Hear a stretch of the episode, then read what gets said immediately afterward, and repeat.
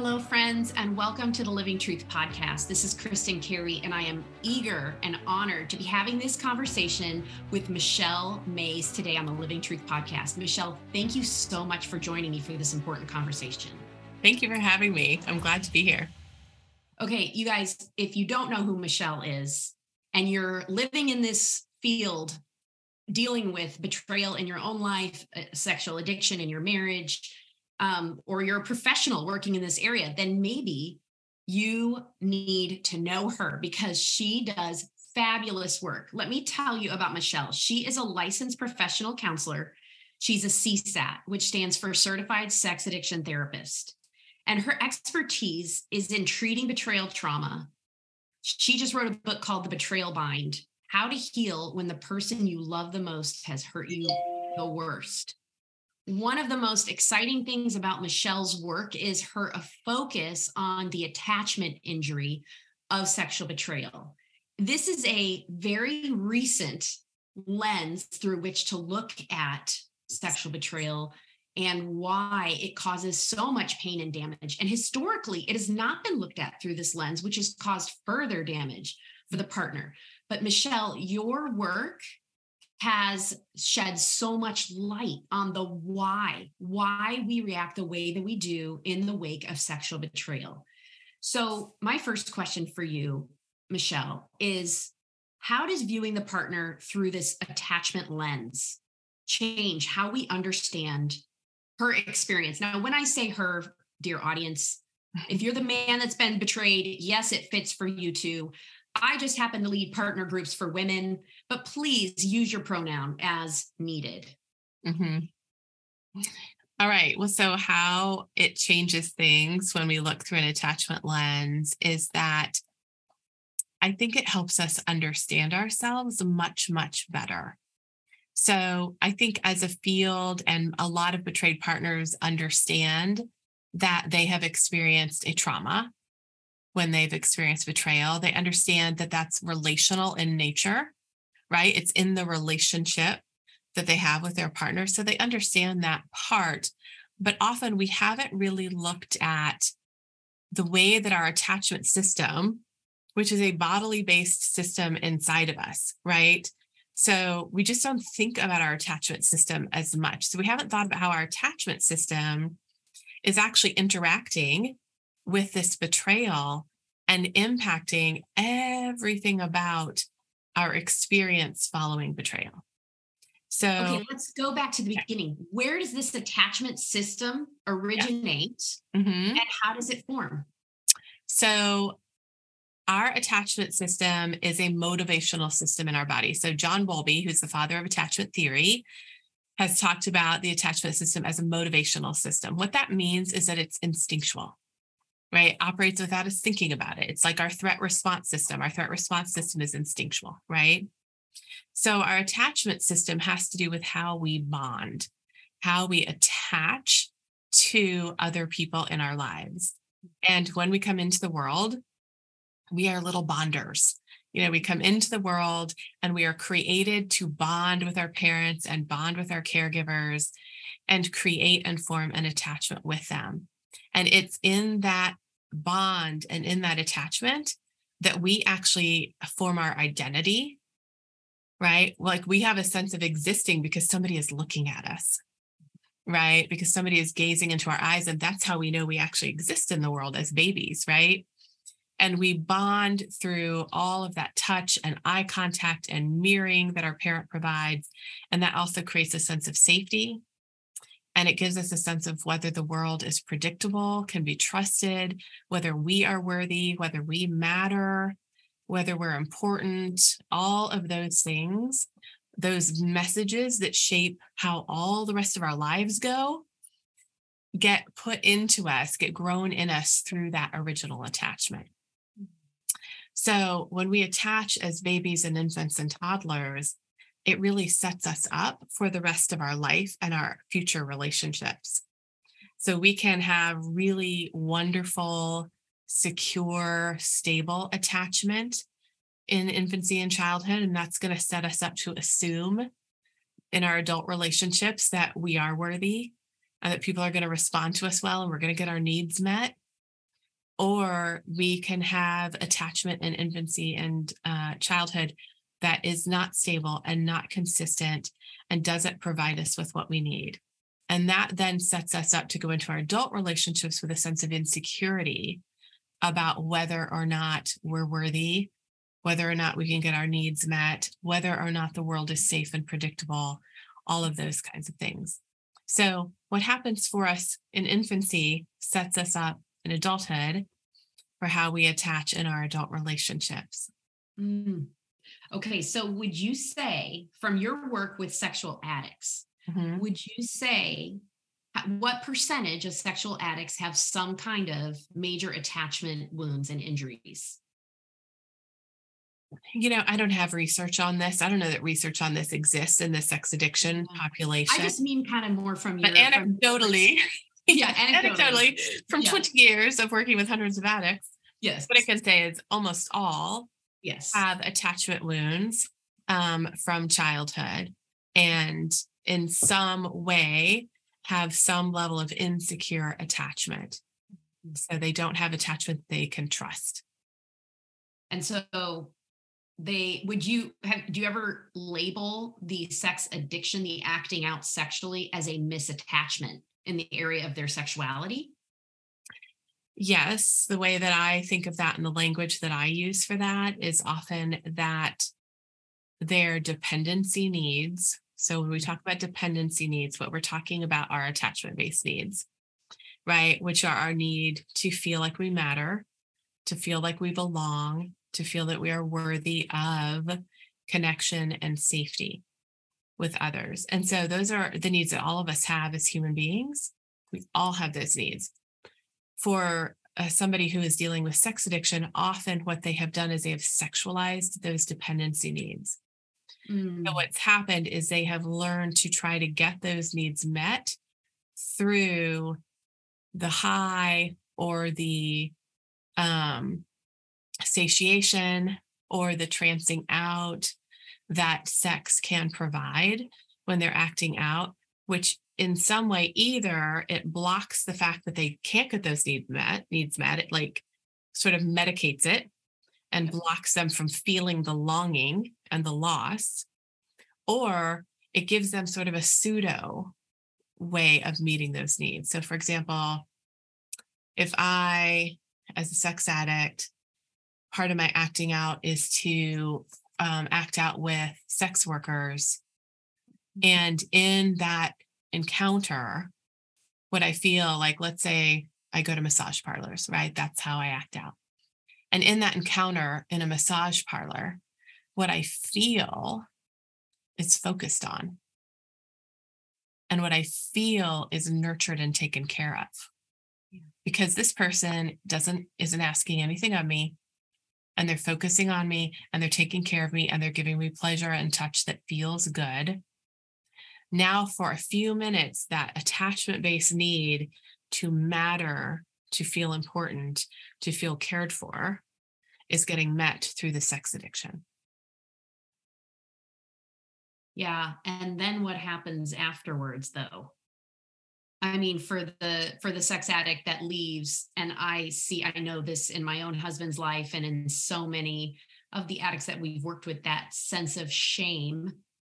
It's basically like shooting themselves in the foot as they walk out of that situation and their the self-loathing begins.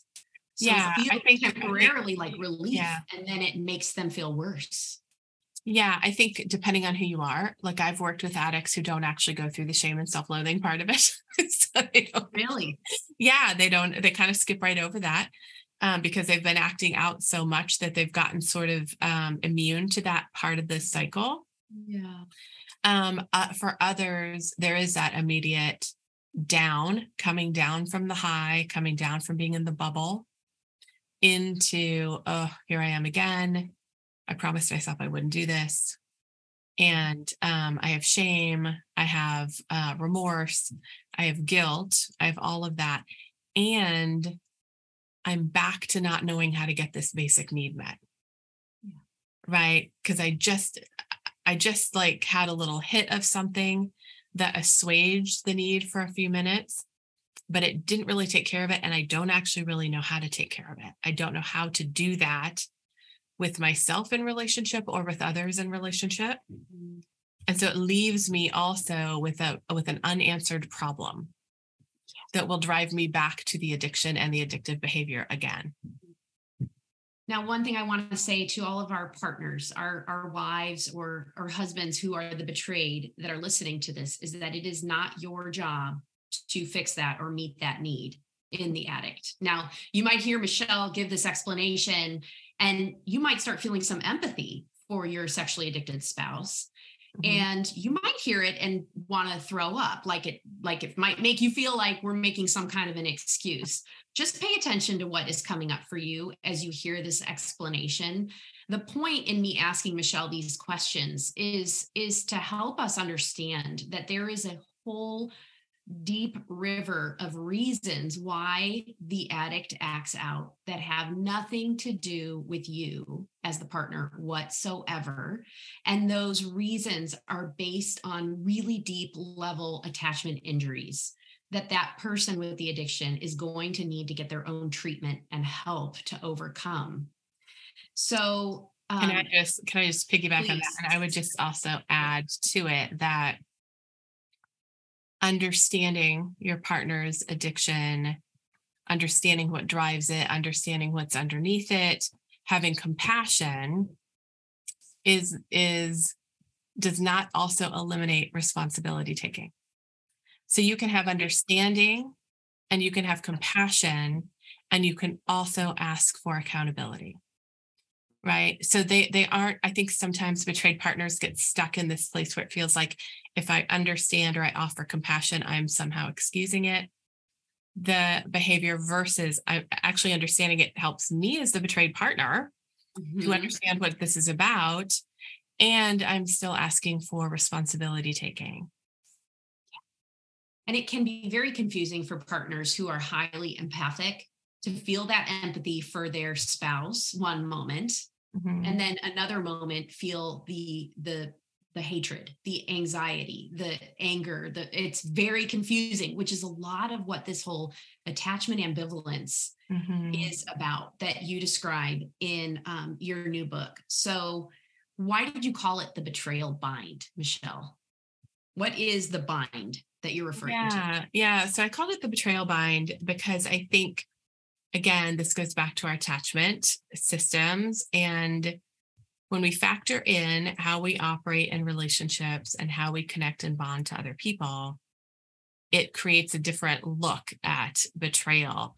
And what we see is that betrayal is very, very unique mm-hmm. in the sense that, especially for betrayed partners who are dealing with sexual betrayal, if we're talking about sexual betrayal in particular, it's very, very unique because you are confronted with this incredible bind and dilemma that the person who's your primary attachment figure, who is the person who usually you turn to for solace and comfort and companionship and fun and all of those things, has now, because they are also the person who's cheated on you, has now become a source of danger and threat for you.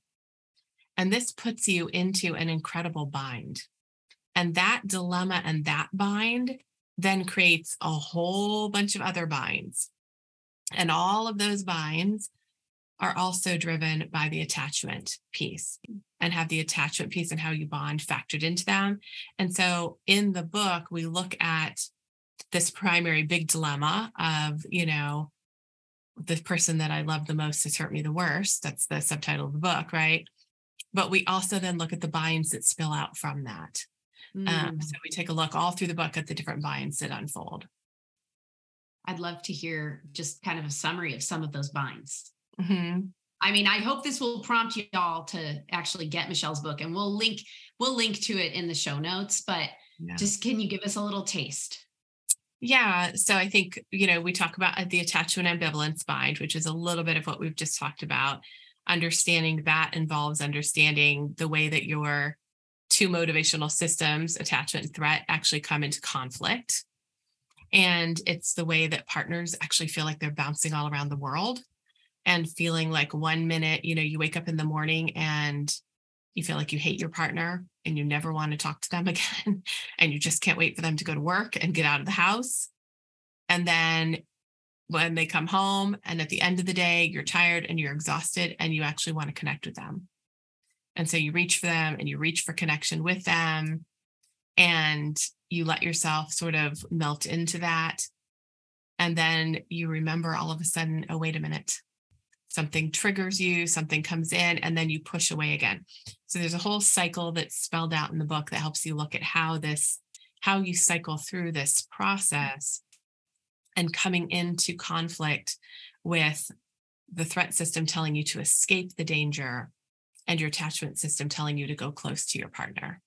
Because that was what safety your systems tell you safety is in both these places. Safety is in connection and safety is in disconnection. So it's very confusing because you don't know which one to do. And so partners bounce all around the world in that. Yes that's one of the is, that is so true, Michelle. And so then a lot of our partners, we find ourselves feeling crazy because mm-hmm. we're wanting two different things at the same time, or we're bouncing between two different mm-hmm. needs. And so a lot of addicts start to look at the partner as though they've lost their mind.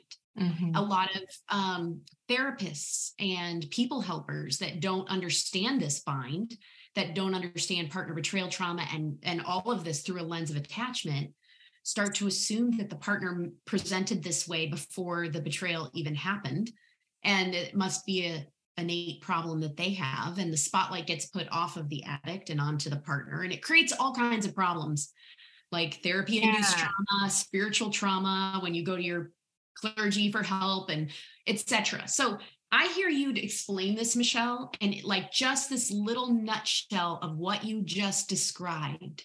I am hoping will give some partners that are listening to this episode a huge amount of relief.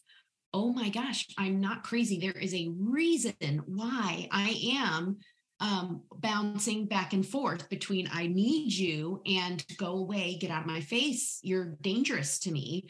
And so, yeah. for addicts who are listening to this, what can they do to support their partner through this attachment ambivalence? I think one is just to recognize that it's a really normal phenomenon, right? This is basically the attachment system being plunged into disorganization. And that is sort of why it's gotten such a bad rap because a disorganized attachment system can look like a lot of different things. And when the original research was done on disorganized attachment, which was the fourth attachment style, what what that research showed is that it's really somebody doing all the different things. I'm trying to come close to you, I'm trying to get away from you. I'm trying to come close and then I'm trying to get away. It's it's that mix of I don't know what to do because you're my primary person and yet now you're dangerous. And so I think what the addicted partner can understand is that this is really normal and that this is a real dilemma that your partner is in. And the dilemma that they're in is that they do love you and they have been connected to you for often months, years. You have life together, you have children together, you have all these things, right? And mm-hmm. yet you're also a source of danger because you've cheated on them and a source of pain. And so they're in this dilemma of, I want to come close to you because actually getting close to you feels good, right? My whole nervous system can settle down if I come into connection with you because you're my person in the world. But then when I do that and I remember that also you've been hurting me in really profound ways, then that scares me terribly I have a really big fear response, and then I need to push away from you because I remember that maybe it's not safe to be close. And so I think for addicted partners to really understand that this is this is a real dilemma that is happening inside of the betrayed partner and often until they understand it like uh, we do a lot of work with this in our coaching program in our braving hope coaching program and over and over and over again, what I hear partners say is just understanding it helped settle me down. Right. I actually, by understanding it, felt like I got more regulated just because I didn't feel crazy anymore mm-hmm. and I didn't feel like something was wrong with me. Yeah. It's right. very validating. So just knowing it is regulating. And then the work that we do in there often with the partners is, you know, until you know about what's happening, you're in a reactive place right your two your two systems your threat response system and your attachment system are at war with one another they usually sync up and work well together usually when we're stressed we want to call our partner or text our partner right? Our threat response system fires and it prompts our attachment system then says hey reach out for connection. This is how you're going to feel better. So mm-hmm. normally these two systems work really well with one another. When betrayal happens and we have this dilemma of our primary attachment figure becoming dangerous, that's when these systems come into conflict. And when that happens, we get very reactive because we don't know what's happening. We don't have language for it. We don't have, no, we just know that in the morning we hate you, and in the afternoon we love you, and in the evening we hate you again. and, and we're just bouncing all through it. So once we have some language for this, and we understand it, then we can start to make some choices about it. Mm-hmm. So, what, as I'm working with partners, what I want them to be doing is to start to actually choose where are the places that it's actually safe for me to seek some connection with my partner? And where are the places that right now I actually can't be connected because of where we're at in the process, because mm-hmm. of what mm. happened? and I'm going to make some choices. I'm going to be an awareness about what's happening, awareness of my own systems and bodily processes. And I'm going to choose instead of reacting and bouncing around in a powerless manner. Mm. And choosing that ability to choose mm-hmm. and to be empowered in acting instead of reacting changes everything for partners. It is the, it is the entire ball game. Yeah. Mm-hmm. Yeah. I know that I personally, even when, when I see women who feel so isolated and alone mm-hmm. on this journey and are having these experiences that feel like they're losing their mind. And when they realize in, in the context of, of our support groups, they realize I am not the only one feeling like this. And all these other women are feeling like this too in my small group. Mm-hmm and when when they couple that like i'm not alone and what's happening to me has an explanation like a scientific explanation mm-hmm. it, it makes sense and then they're not alone in it they're given well that's the first one they're not alone and it makes sense and then they're given choices like they're given the ability to regulate and they're given the ability to make choices that are empowered rather than reactive it changes everything it's amazing I think it changes everything. And I would say the other thing that I think in a group context is powerful and also changes everything is seeing the choices that other people are making. Right. So when we Absolutely. are able to like we we do a period of celebration every every week on where have you braved hope? Like what have you done? Because I want everybody to see the choices that other people are making and what that's doing for them because we get courage from one another